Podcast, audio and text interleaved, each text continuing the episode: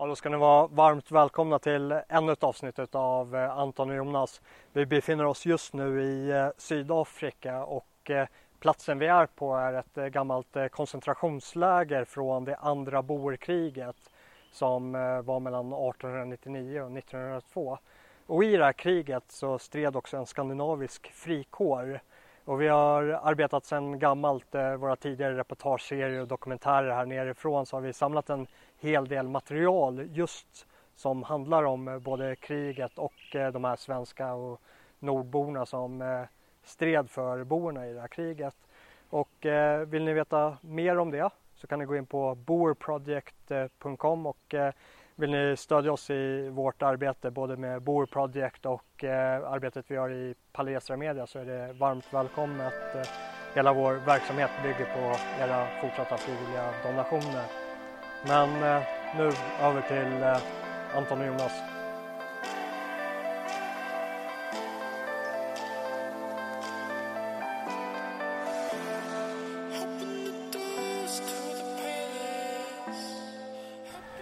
Ja, då ska ni vara varmt välkomna tillbaka till eh, ännu ett avsnitt av eh, Anton och Jonas. Vi har haft ett eh, kort litet uppehåll. Vi har eh, befunnit oss på semester här en vecka i Sydafrika och vi åker hem i, eh, idag faktiskt. Mm. Det har varit, eh, varit här i tio dagar nu va? Ja. Riktigt jävla trevligt faktiskt. Ja. Jag är glad att du lurar hit mig efter ja. flera års tjatande. Vi på Palestra Media har arbetat mycket med många reportage och dokumentärer och intervjuserier här från Sydafrika men det faktiskt din första resa ner hit. Precis, väldigt intressant, intressant att vara här får man väl säga. Det är ett, eh, alltså ett land med kontraster. Du, du har ju ändå, du har ju följt eh, om en programserie vi har gjort och vi har haft mm. lite konferenser i Stockholm där jag har flugit upp eh, talare eh, här nerifrån som du har lyssnat på. Hur, hur, känner du att berättelserna kontra din upplevda verklighet här nere korrelerar med varandra? Alltså det stämmer in, stämmer in väldigt bra faktiskt. Det är liksom, på ett sätt är det bättre än vad man föreställer sig. På ett sätt är det värre. För man märker det vilken enorm potential det här landet har. Jag menar, det är otroligt trevligt här, det är väldigt vackert. Det är väldigt mycket som ändå är utvecklat när man träffar kanske framförallt boerbefolkningen. De otroligt trevliga och välkomnande och vänliga människor liksom. Men samtidigt alltså att alla här i staden vi bor i, eh, bor i compounds eller gated communities alla bor bakom murar liksom. Alltså, allting är som små byar med en mur runt. Mm.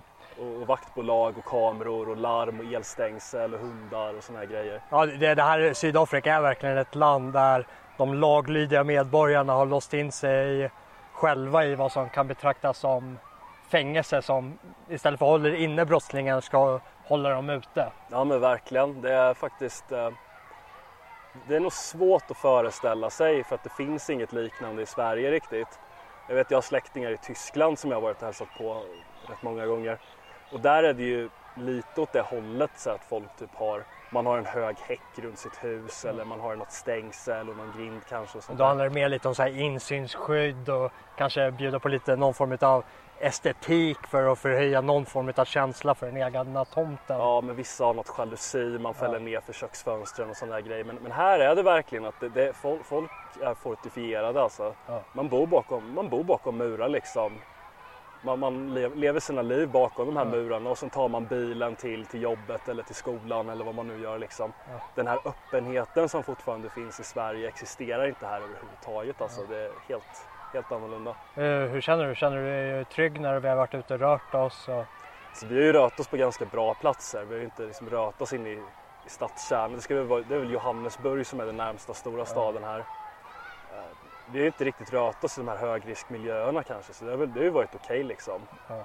Men samtidigt så när man är ute och kör, vi har ju åkt väldigt mycket bil mellan olika ställen, vi har ju varit ute på mycket utflykter och sånt där. Att det här man kan se liksom med typ i Sverige att människor är ute och går eller springer eller cyklar och sånt där utan det finns ju inte här. Det finns ju inte överhuvudtaget.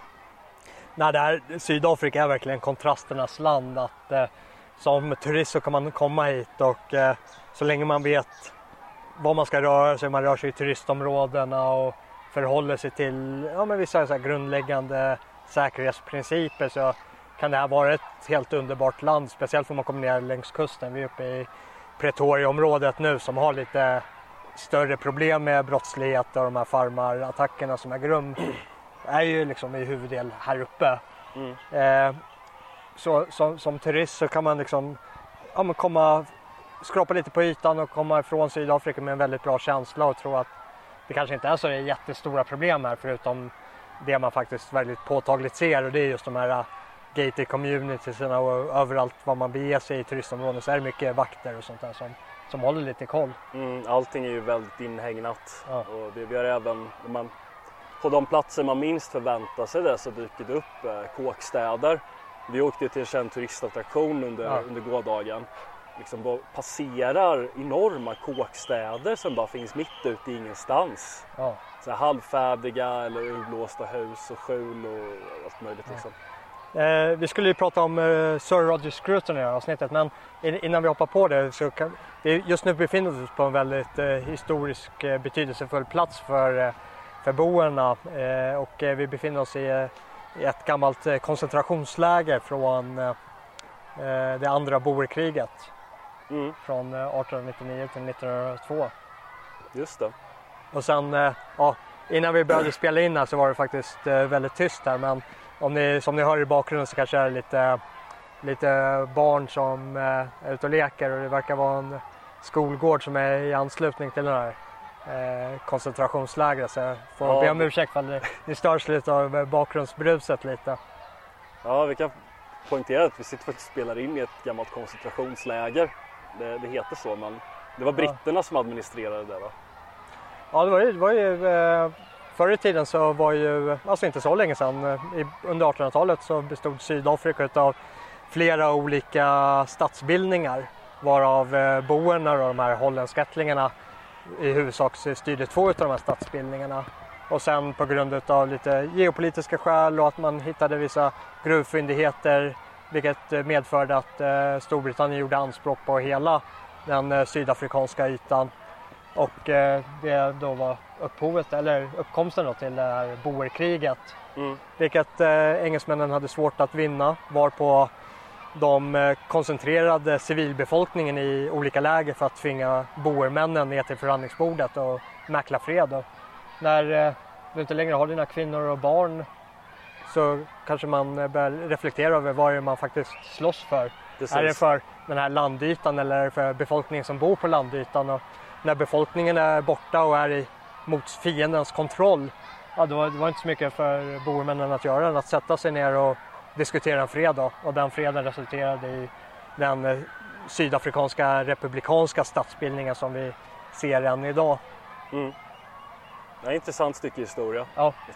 Och eh, nu ska vi prata om eh, en annan man som har gått till historien och det är väl, det är väl en utav eh, en av dina favoriter eh, i filosofiska konservativa termer. Absolut. Eh, Det är såklart Sir Roger Scruton som vi pratar om som väldigt tråkigt får man säga gick ju ur tiden för, för bara några dagar sedan. Ja, Och eh, han, eh, jag tror utan, utan överdrift så tror jag faktiskt man kan säga att han är den främsta renodlat konservativa tänkaren som har, har funnits fram tills ganska nyligen. ja, Han är eh, en man av enorm produktivitet. Han har skrivit och publicerat över 50 böcker på en rad olika ämnen som, som då på något sätt har med filosofi att göra. Men framförallt har han väl varit specialiserad på politisk filosofi och estetik. Ja. Men han har skrivit om allt. Han har skrivit om arkitektur, om sexualitet, om musik, om modern populärkultur och gud vet vad. Alltså han har skrivit personliga biografier och personliga betraktelser. Jag vet han har skrivit en bok om den anglikanska kyrkan och, och allting. Han, är, han är ju den, eh, jag vet inte, kanske den mest namnkunniga politiska teoretikerna som har influerat den nya högerkonservativa strömningen i Europa. Han var nära vän med Viktor Urban i Ungern och eh, eh, Sverigedemokraterna med Mattias Karlsson har ju haft han som en väldigt, väldigt stor idoliserad eh, förgrundsfigur. Absolut. Och du, du, är- du är ju gammal partikollega med Karlsson. Hur, eh, hur har dialogen, den idémässiga, eh, politiken från det idémässiga planet, hur har den influerats från skruten i, inom Sverigedemokratin? Det är, det är lite svårt att säga faktiskt. SDs, eh, SDs ideologiska inriktning och har ju alltid... Det, det är lite svårt att säga faktiskt för SDs politik har ju alltid, eller ofta varit en fråga om nödvändighet. Dels vad, vad, vad ser man i samhället och vad, vad är det man vill förändra eller förbättra. Och dels har man ju alltid velat balansera opinionen också som generellt sett är ganska långt till vänster. Att hur långt kan man gå i de här olika frågorna? Så det har alltid varit den avvägningen. Och sen SDs eh, ideologiska projekt, det har ju alltid varit en, en enmansshow. Det beror ju på att den enda som har varit intresserad av de här frågorna är Mattias Karlsson.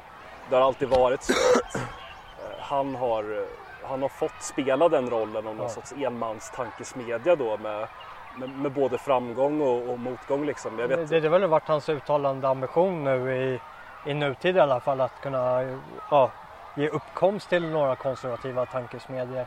Ja, det verkar som att det har varit någon sorts rokad där i SDs organisation. För jag vet att han har varit gruppledare i riksdagen nu under ett par år. Mm. En, en, post som nu har gått över till Henrik Winge. Och det verkar som att Karlsson ska jobba heltid som någon sorts idépolitiker med att starta upp tankesmedjor. Jag har sett på sociala medier att han har varit runt i USA och träffat olika personer och jag vet att han har träffat den här Candence Owens bland annat som är på Prager University. Ja, och sådär. Men det jag kan säga om att, jag vet när jag gick med i SD till exempel 2011 tror jag det var. Då var det så här att eh, då, då, fanns det ett antal figurer som lyftes fram som SDs ideologiska förgrundsgestalter där på något sätt. Det var ju Roger Scruton, Benjamin Disraeli, Theodor Holmberg. Eh, vad hette han nu, den här, den här tysken? Oj, nu glömmer jag bort namnet men mm. eh, Ja, det är inte Carl Smith i alla fall. Nej, nej, verkligen inte. Ja. Långt ifrån. Oj, förlåt, jag glömmer helt, namnet undslipper mig helt och hållet, men det är en jättekänd eh, Herder. Ja. Herder, en väldigt känd tysk nationalistisk tänkare. Även Otto von Bismarck har väl nämnts kanske. Jag tror inte att det riktigt funnits någon särskilt djup kunskap om någon av de här personerna. Och efterhand så har man ju, just det, Rudolf Kjellén har varit med också. Ja. Men efterhand har många av de här personerna avyttrats. Man har slutat prata om dem och liksom plockat bort deras namn. Därför att de har blivit obekväma på ett eller annat sätt. Det är väl lite ja. det som hänt med Rudolf Kjellén. Men Scruton är väl i så fall den som faktiskt har överlevt allt det här. Ja, fram, fram tills ganska nyligen. Och det, det är det som är lite tragiskt med hans, med hans eh, bortgång nu. Att eh, ja, under senaste året bara så kom ju ja, men en hitpiece som eh, eh, politiska aktivister inom journalistkåren arbetade med och de eh, satte dit han eh, i en artikel och fick eh, Scruton att framstå som att han hade gjort uttalanden i stil med att kineserna är bara robotiserade människor där du inte kan göra en skillnad på vare sig den ena eller den andra och att det är en skrämmande utveckling i Kina. Och det här var ju då halva citat som hade klippts och skurits för att passa det här narrativet. Mm. Det kom ju med en eh, enorm kostnad från Scruton. Som, jag tror han blev sparkad som rådgivare åt den brittiska Tory-regeringen. Ja. Sen i Sverige har väl det här inte fått någon uppmärksamhet riktigt överhuvudtaget den här historien. Ja. Men, men, det, det, men det, jag, det, jag, tänker på när jag pratade precis det är att eh, Scruton har, väl, han har, han har liksom bevarats inom SD som en viktig person. Man har aldrig tagit avstånd från honom. Det, det, har man gjort med många andra som man har... Liksom... Ja men det, men det var det jag tänkte komma till. För den här eh, hitpiecen hade fått eh, eh, säg att SD hade lyft fram Scruton mer än vad de faktiskt har gjort. Mm. Och kanske bjudit in honom på konferenser och föreläsningar. Vilket... Ja, det har de gjort. Eh, har de gjort det i, i närtid? Uh, ja, han pratade ju på en SD-konferens för, okay, för ett par år sedan. Ja, ja men då, då kanske det, min, min uh, liknelse haltar lite. Men det jag tänkte var att ifall han var en tydligare förgrundsfigur så hade nog kanske svensk media hoppat på den här hitpisen just för att påtvinga SD att också ta avstånd från Eh, den här tänkaren då, som de har gjort med tidigare tänkare? Jag tror man har gjort det lite, lite lågintensivt under ja. årens lopp. Men Scruton har alltid varit, han har alltid varit oerhört balanserad i sin retorik. Han har på sätt och vis passat SD som handen i handsken för att eh, Scruton kommer ju inte från det nationella hållet. Nej. Utan han kommer ju ut från en helt annan typ av konservatism som egentligen står väldigt långt från det man skulle kalla nationella rörelsen eller nationella oppositionen. Mm. Scruton kommer från en helt annan typ av tradition. Han är ju dels fostrad i, dels akademiskt i den här, eh, det som brukar kallas den anglosaxiska eller analytiska filosofiska traditionen som befinner sig väldigt långt från den här, det som brukar kallas den kontinentala traditionen och som brukar som historiskt sett har stått närmare totalitära eller då kontroversiella ideologier. Man brukar ju prata om marxism, existentialism, katolicism och så vidare. Personer som Scruton har alltid stått väldigt långt borta från det där. Under hans karriär så har han, eh, jag menar, han, han är, Scruton kommer ju väldigt mycket också i sin politiska hållning från ett motstånd mot socialism och kommunism mm. och kollektivism. Han var en av de som blev ganska hänförd av Margaret Thatcher och eh, hennes revitalisering av Torypartiet under 80-talet. Även om han, han köpte aldrig riktigt det här med liksom att marknaden är svaret på alla problem.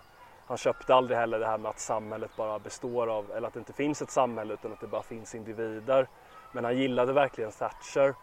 Jag vet att Scruton tog en hel del stora risker när han var ganska ung. Att han, han åkte till, eh, till Polen, till Tjeckoslovakien när de fortfarande stod under Sovjetkommunistiskt styre. Så Scruton är, han, han, han, hans, hans bana går genom den här, dels det här kalla kriget, eh, tänket, motståndet mot Sovjetkommunismen, försvaret från den fria världen. Dels den här analytiska traditionen där man är väldigt skeptisk mot de här mer hänförda och känslosamma, som det ofta betraktas som, då, kontinentala filosofiska strömningarna. Och sen det här som också är ganska typiskt för amerikansk och, brittisk konservatism, att man man står ganska nära liberalismen. Ja. Man har en, en, en, gravitering mot, mot marknadsekonomi, mot individualism, av kritik mot big government och sånt där. Så på det sättet så har Scruton har passat SD väldigt bra. Därför att mycket av det som skulle kunna bli extremt kontroversiellt, typ om man, om man hade varit mer brun istället för mörkblå till exempel. Ja. Om det hade varit mer uppenbart att han hade förespråkat sådana klassiska blod och jordidéer som kanske är mer typiska för Tyskland eller Frankrike eller något sånt. Då, då skulle det nog blivit väldigt svårt. Ja, han har orienterat sig mot det idémässiga och värderingsplanet. Han har ju gjort det betydligt mer. Ja. Sen på senare år, jag har inte läst allt Scruton har. har... Men jag tänkte vi kan gå in på det för du är ju faktiskt eh, den svenska översättaren till eh, eh, Scrutons eh, bok som gavs ut på Arctos. Precis, det var jag och en, och en annan person som, ja. som jobbade med det. Och det är boken How to be a conservative som gavs ut under 2016 med titeln Att vara konservativ. Där Scruton lägger fram någon sorts konservativt eh, program då. Mm. Och, och, även går igenom fördelar och nackdelar med, med andra ideologier och, sådana saker. Han var väldigt bra på det sättet Scruton. Han, han är väldigt dialogvänlig. Han var väldigt, eh, inte en sån definitivt en sån här person som tycker om att diskutera och väga för och nackdelar och, och sådana där saker. En riktig dialogmänniska rakt igenom. Ja. Jag tänkte vi kan, vi kan gå in på en sak som eh, tillskrivs Scruton och det är den här, eh, inte om man ska nästan betrakta det som någon eh, psykologisk kollektiv eh, symptombeskrivning för eh, det västerländska sjukdomstillståndet. Just det. Över att vi vi agerar som vi gör för att vi på ett, eh, eh, på ett djupt plan eh, räds oss själva. Just det, han kallar det för oikofobi. Rädslan för, ja. rädslan för det egna. Ja. Och jag vet att just det uttrycket har ju provocerat människor på vänsterkanten och det grövsta. Både du och jag satt ju häromdagen och läste den här väldigt fula och nesliga eh, dödsrunan av Martin Agård ja. som tidigare var verksam vid Aftonbladets kulturredaktion.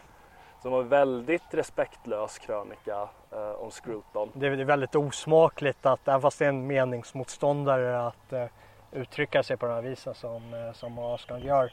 Den, det, det enda liksom, det ironiska i sammanhanget är att för bara två, tre dagar sedan så fick han gå som biträdande kulturchef för kulturredaktionen mm. eh, på Aftonbladet med motiveringen över att eh, redaktionen var för homogen. Och eh, vi, vi vet ju vad kulturchefen åsyftar på. Det är att det är dominerande av vita män som arbetar där. De vill få in kanske någon rasifierad och lite fler kvinnor och gärna både och och kanske någon som råkar vara homosexuell också. Eller... Någon som är rullstolsbunden och ja. någon som är transa och gud vet så, så de, Alla ska avvika i de här attributen Men det ingen får avvika från är själva åsiktsyttringen. Man pratar om homogenitet utifrån eh, biologiska termer men inte en mångfald i åsikter och perspektiv som ska lyftas fram. Nej, och jag tycker, inte. jag tycker att ironin blir så påtaglig här när Martin får gå som biträdande kulturchef på, på grund utav just det här. Och sen två dagar senare så eh, är han helt oförskämd och väldigt osmaklig mot en av eh, vår tids största konservativa tänkare. Mm, ja men verkligen. Det, det är verkligen inte... Med tanke på att Scruton under hela sitt liv har varit en väldigt gentlemannamässig person Ja. så finns det liksom inget riktigt som motiverar den typen av nedlåtande ton när han precis har gått ur tiden. Nej. Scruton har aldrig varit en polemiker på det sättet. Han har aldrig hållit på med personangrepp och sådana där saker. Nej. Och där tycker jag att man ser, det, det finns ju inom borgerligheten eh, väldigt många meningsskiljaktigheter, speciellt om man ska räkna SD som en del utav ja, men, den svenska konservativa rörelsen som finns ett starkt överlapp till borgerligheten med kanske Kristdemokraterna och Moderaterna. Att eh, där läser man en eh, krönika utav eh, Adam Sveiman som är väldigt respektfull där han går tillbaka till när han har debatterat med eh, William Petzell och han minns hur eh, eh, ja, före detta riksdagsledamoten Petzell då, som, eh, som eh, eh, gick bort för några år sedan. Hur eh, han hade Scruton som förgrundsfigur och eh, Mm. hur, hur deras respektive ideologiska läger möttes eh, på scen liksom, rent verbalt och vad man kan lära sig utav sin motståndare. Så, Absolut. så Sveiman, där manifesterar ju någonstans vad egentligen mångfaldsindustrin borde handla om och det är liksom ett spektrum över eh, olika perspektiv på att betrakta samma sak. Alltså vad kan vi lära oss av våra meningsmotståndare? Vad finns det för tankegods där som inte jag har sett utifrån mitt perspektiv men får jag kolla från det här hållet så kanske det finns någonting som jag kan implementera i mitt eget sätt att betrakta omvärlden på. Mm. Så där, man, man ser bara en stor skillnad mellan Sveiman och, och Asgard i det, här, i det här avseendet. Absolut, det är en väldigt stor skillnad mellan den typen av vänster som finns på Aftonbladets eh, kultursida och eh, generella strömmar inom borgerligheten. Det är min erfarenhet också att personer som är liberala, som är med i Folkpartiet eller Centern eller vad det nu kan vara, är generellt sett trevligare än folk som befinner sig långt ut på vänsterkanten. Jag kan säga det att, eh, utifrån egen del. Jag har ju varit eh, ja, men ganska öppen eh, oppositionell ett tag i olika miljöer som jag rört mig med. Och eh, det är oftast eh, konservativa människor som har eh, de håller med oss exakt lika lite som eh, kanske socialdemokrater gör. Men just den grundläggande respekten för den andra, det, det skiljer sig lite åt. Och sen har inte det här manifesterats på bland eh, eh, de borgerligas eh, riksdagspolitiker under de senaste decenniet hur, över hur de har behandlat SD och fryst ut dem. Så det, är- det är inte dem jag pratar om. Det är liksom all skam på det och det är bra att de börjar ändra sig lite i det avseendet. Men jag menar liksom bara gemene man nere på Mm. gräsrotsnivån. Ja men absolut. Det är jätteskillnad verkligen.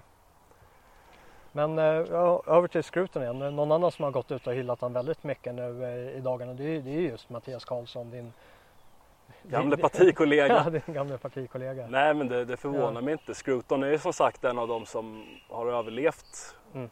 alla SDs interna eh, utrensningar. Som, ja, som fått vara kvar då som ideologisk inspiratör Ja. trots allt liksom och som de aldrig riktigt har tagit avstånd ifrån.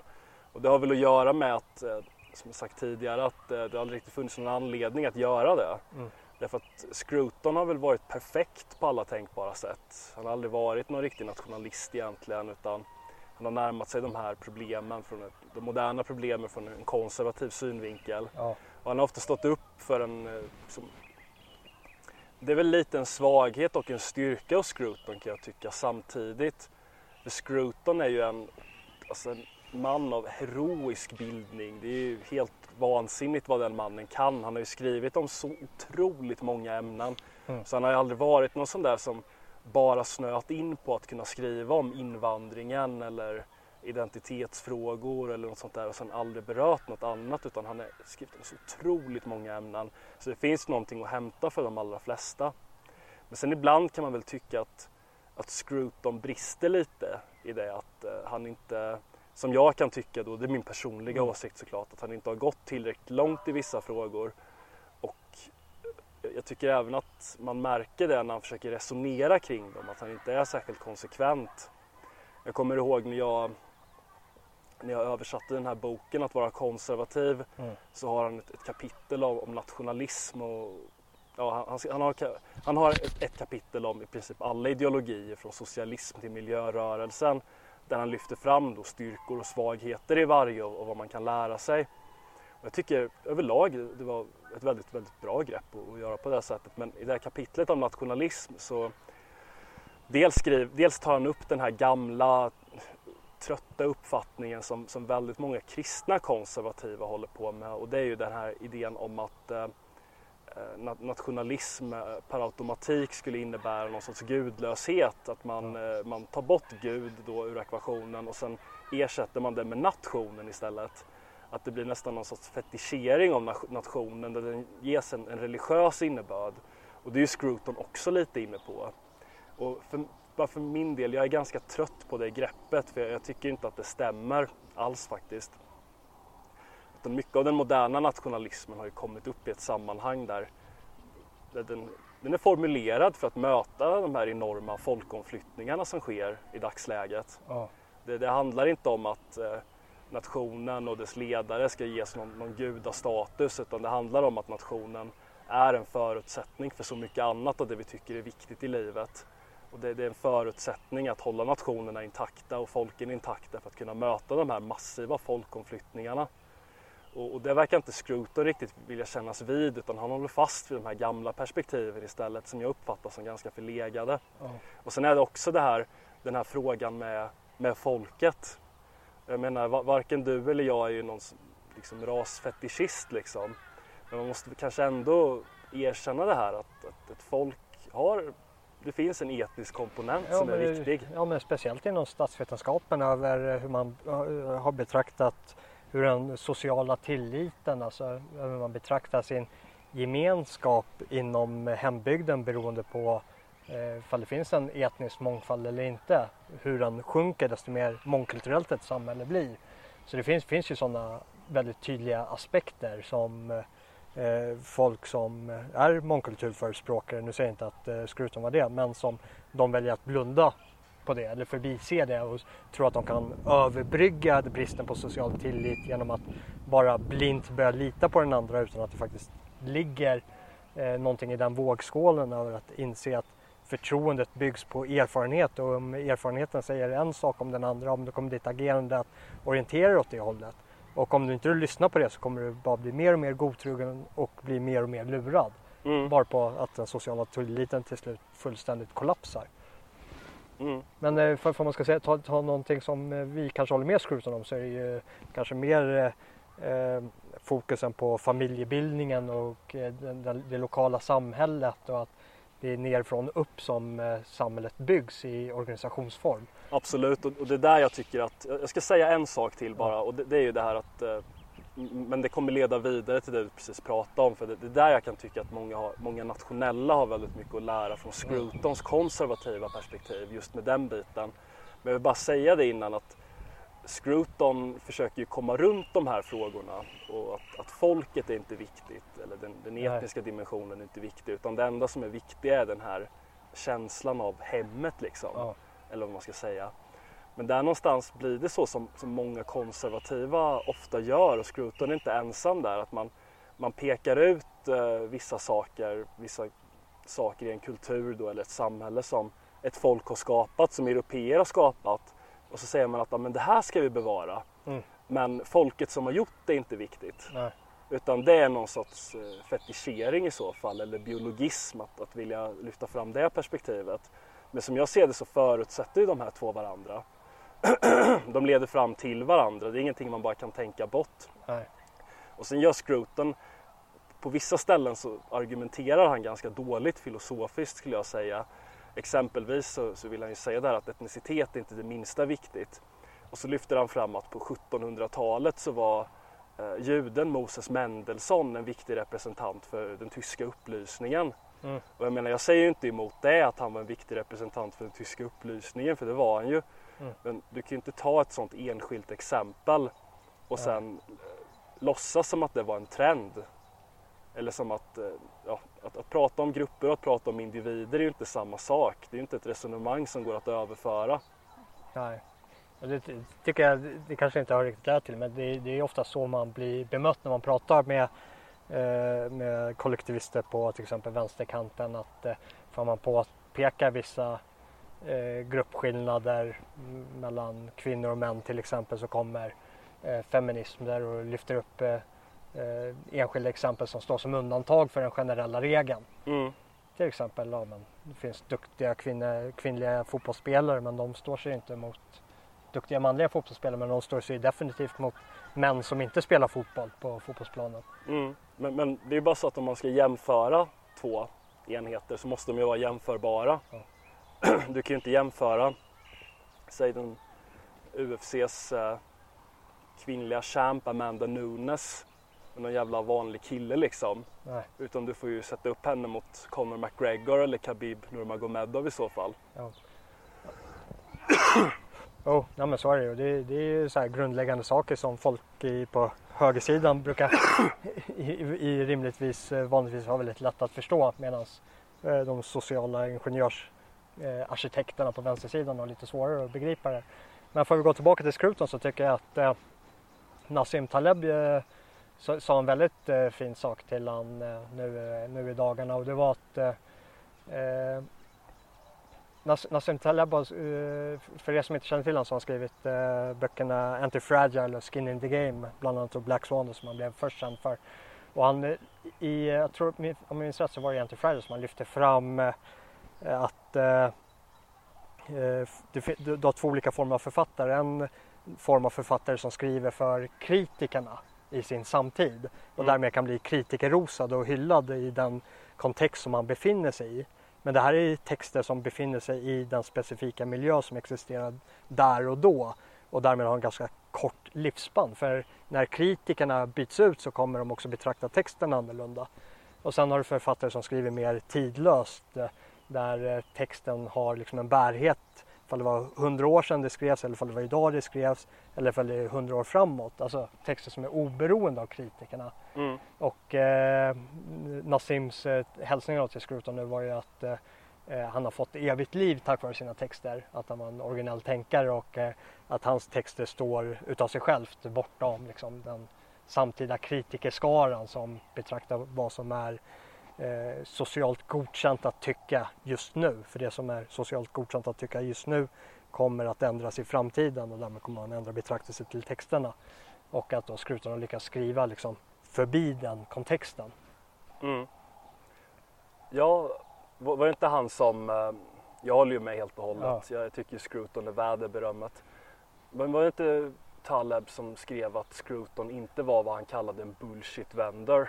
Ja precis, precis. Eh, han, eh, det här var på Twitter och så skrev, eh, gjorde, gjorde Taleb en eh, hier, hierarki utifrån olika yrkeskategoriseringar där eh, ja, men anal analytiska filosofer hamnade ganska högt och sen så går det neråt i skalan och så hamnar du på ja, men icke politiskt eh, drivna journalister och sen längst ner och så har du bullshit vendors mm. vilket eh, man kan tillskriva politiska aktivister som arbetar inom journalistskrået. Till exempel den journalisten som skrev den här hitpisen mot, eh, mot Skruton. Vilket mm. också var Taleb som sa att eh, efter den hitpisen så har han själv börjat spela in alla intervjuer han gör med journalister. Mm. Just på grund av att det var så extremt fult gjort. Då. Och så placerar han Skruton högst upp i den här hierarkin. Och sen, eh, ja, för er som följer Nassim Taleb vet att han, eh, han gillar att slå folk i buken gärna när de tittar bort. Och från ingenstans så placerar han eh, eh, Murray och Peterson som eh, bullshit vendors. Douglas Murray. Ja, Douglas Murray bör till, inte, fast jag tror att han skulle nog placera eh, Bell Curve, upphovsmannen Charles Murray också där nere. Med tanke på eh, Talebs kritik mot eh, IQ-skalan. Just det. Men ta det, Taleb, så här, jag älskar ju Taleb, han är ju, han är ju ett rövhål liksom, han är ju otroligt otrevlig. Så att han, att han tycker om någon får vi se som otroligt fint beröm. Ja. Men eh, jag, vill bara återkomma ja. till en sak vi pratade om ja. innan. Och det var ju det här med, med just familjen och lokalsamhället. Och det är någonting jag tycker att många, många som hellre skulle kalla sig nationalister än konservativa kan lära från Scruton och den typen av konservatism som han representerar. Att alltså inom, inom nationalism så finns det en annan tradition där man sätter staten i centrum, folket i centrum, mm. centraliseringen. Mm. Det här stora perspektivet att man, man har det här samhället liksom som man mobiliserar för någonting. Men i Scruton så finns det något mer liksom, lugnt och harmoniskt. Mm. Att, att liksom samhället, samhället behöver inte vara på väg någonstans riktigt. Mm. Det behöver inte finnas någon liksom, stor berättelse som, som driver allting i en viss riktning. Mm. Liksom, utan saker kan ha sin gilla och lugna gång. Och framförallt det här perspektivet att eh, samhällets kärna, det är liksom inte statsapparaten utan det är de här lokala gemenskaperna. Ja. Allt det här som händer i det som vi på svenska brukar kalla civilsamhället. Att, det liksom att allt det som faktiskt är betydelsefullt i livet, det sker inom ramarna för civilsamhället. Ja, det, är, det är där alla betydelsefulla gemenskaper ja. finns. Det är det som är det viktiga. Ja, jag, tycker, jag tycker det, det, är helt underbart eh, avslutande ord för att inte ha något mer att tillägga på, på ämnet. Inte egentligen. Jag kan väl bara sammanfattningsvis säga i så fall att, att Scruton var verkligen en stor tänkare. Han var otroligt beläst. Han, han skrev i en, i en, mängd områden. Uh, han, han, har gjort saker som, som jag inte håller med om. Det jag tycker hans, inte bara för att jag inte håller med om dem utan för att jag tycker hans resonemang haltar. Ja. Jag tycker hans, uh, han skrev en bok till exempel som heter Modern Culture som jag faktiskt tyckte var riktigt dålig där han visade att han, han förstår ingenting alls egentligen om modern kultur. Han, han har bara avfärdat allting med, med ryggmärgsreflex och hade inget intressant alls att säga egentligen förutom fördömanden.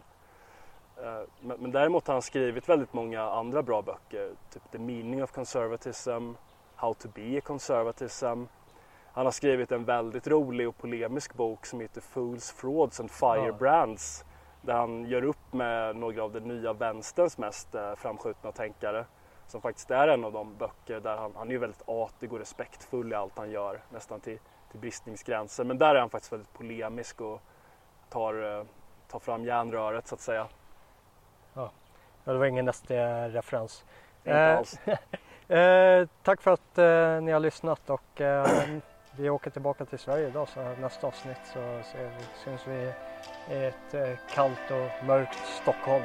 Ja, tack så mycket.